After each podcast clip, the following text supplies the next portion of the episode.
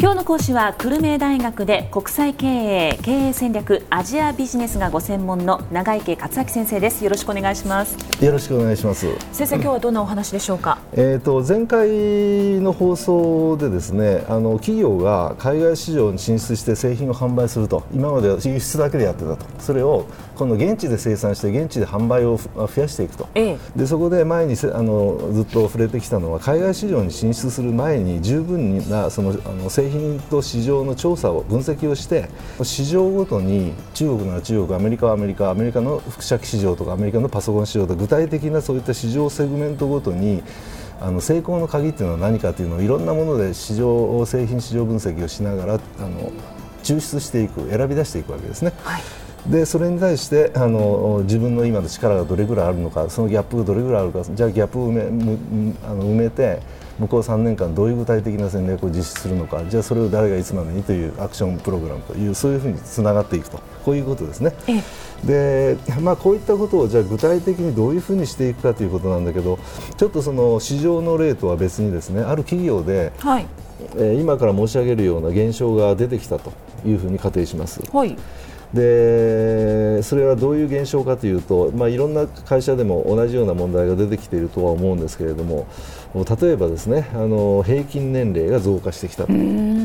それから年功序列に関していろんな弊害とそれから成果主義とのバランスの問題が出てきたと、はい、それから事業部門間の人事交流の欠如というのも出てきましたと。うん。それからあ管理層の増加というのもよくありますよね、えーはい、えー、それからそれに基づいて、えー、ということも言えるかもしれませんけど若年層のモラルが低下しちゃうということですね。はい、で結果としてあの、まああの人件費が全体的に高齢あの労働力が高齢化することによってコストが増大していくと、うん、その問題も発生します、ね、いうことありますよね、えー、でまたメーカーであればあの新製品の開発遅れでどうも同業他社に比べて競争上不利だといったようなこととかその結果、その、売上利益率が下がってくるということですね。はいでそのバックには赤字製品が増加するとか競争力のある製品新製品の開発遅れがあるといったような問題というのはどこの企業でもあるある意味ではあの出てきてますよね。そうですね。まさに直面している企業ってたくさんあるでしょうね。はいえー、そうでしょうね。でそこでじゃあこれをどう解決すべきかといったことに結びつける場合にいろいろなその問題があってどういうふうに整理すればいいかということがよくわからないことが多いわけですね。はいはいでそこであのこういった問題を解くためにですね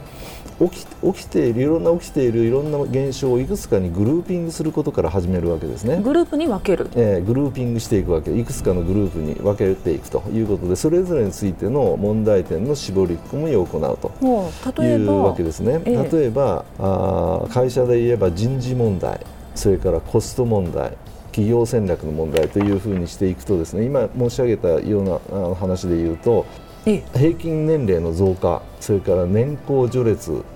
とその成果主義とのバランスそれから事業部門間の人事交流の欠如、うん、それから管理職の増加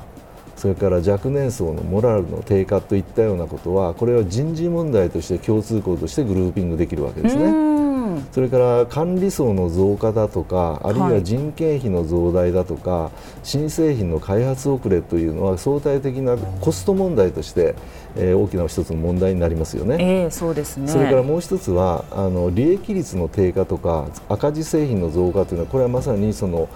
企業戦略があの何か問題があるんじゃないかと。うんうん販売戦略とか製品戦略だとか技術革新戦略とかそういった問題があるんじゃないかというふうにこうあのまとめることができるそれをグルーピングと言います。はい、でそのグルーピングをですねあのまずやった上でそれを今度抽象化していくわけです。例えば人事問題で言えば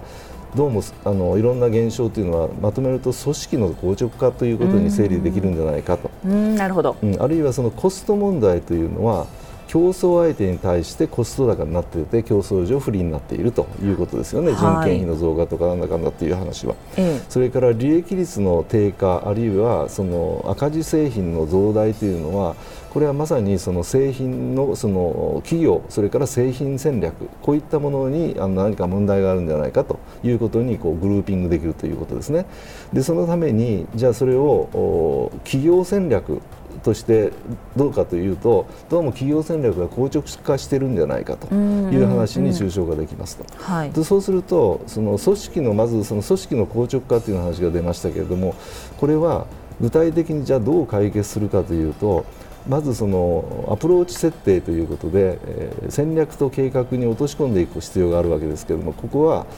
組織再編計画ということであのをまとめていくということに具体的につながってくると、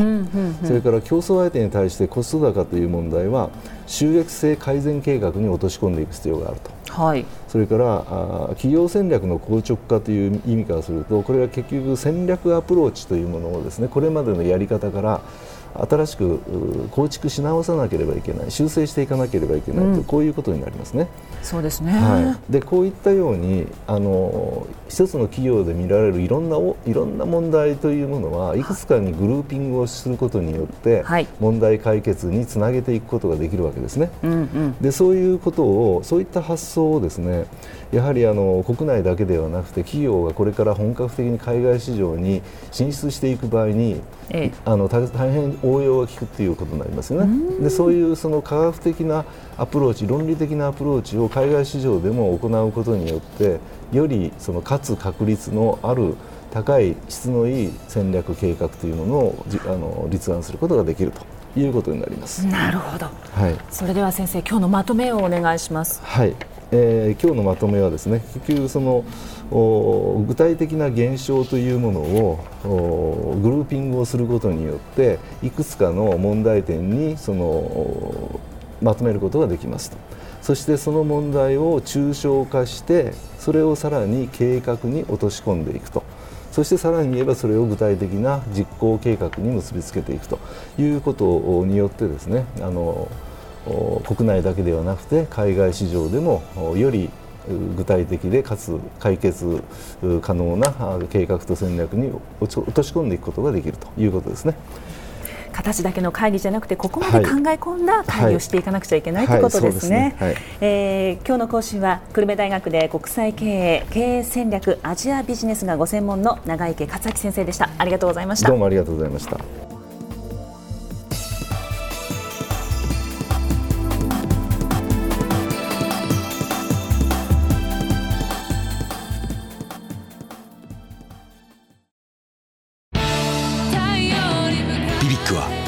州で生まれ九州の人たちに光を届けています。九州のお客様が光り輝くように。それがキューティーネットの変わらない思いです。キラキラつながるキューティーネット。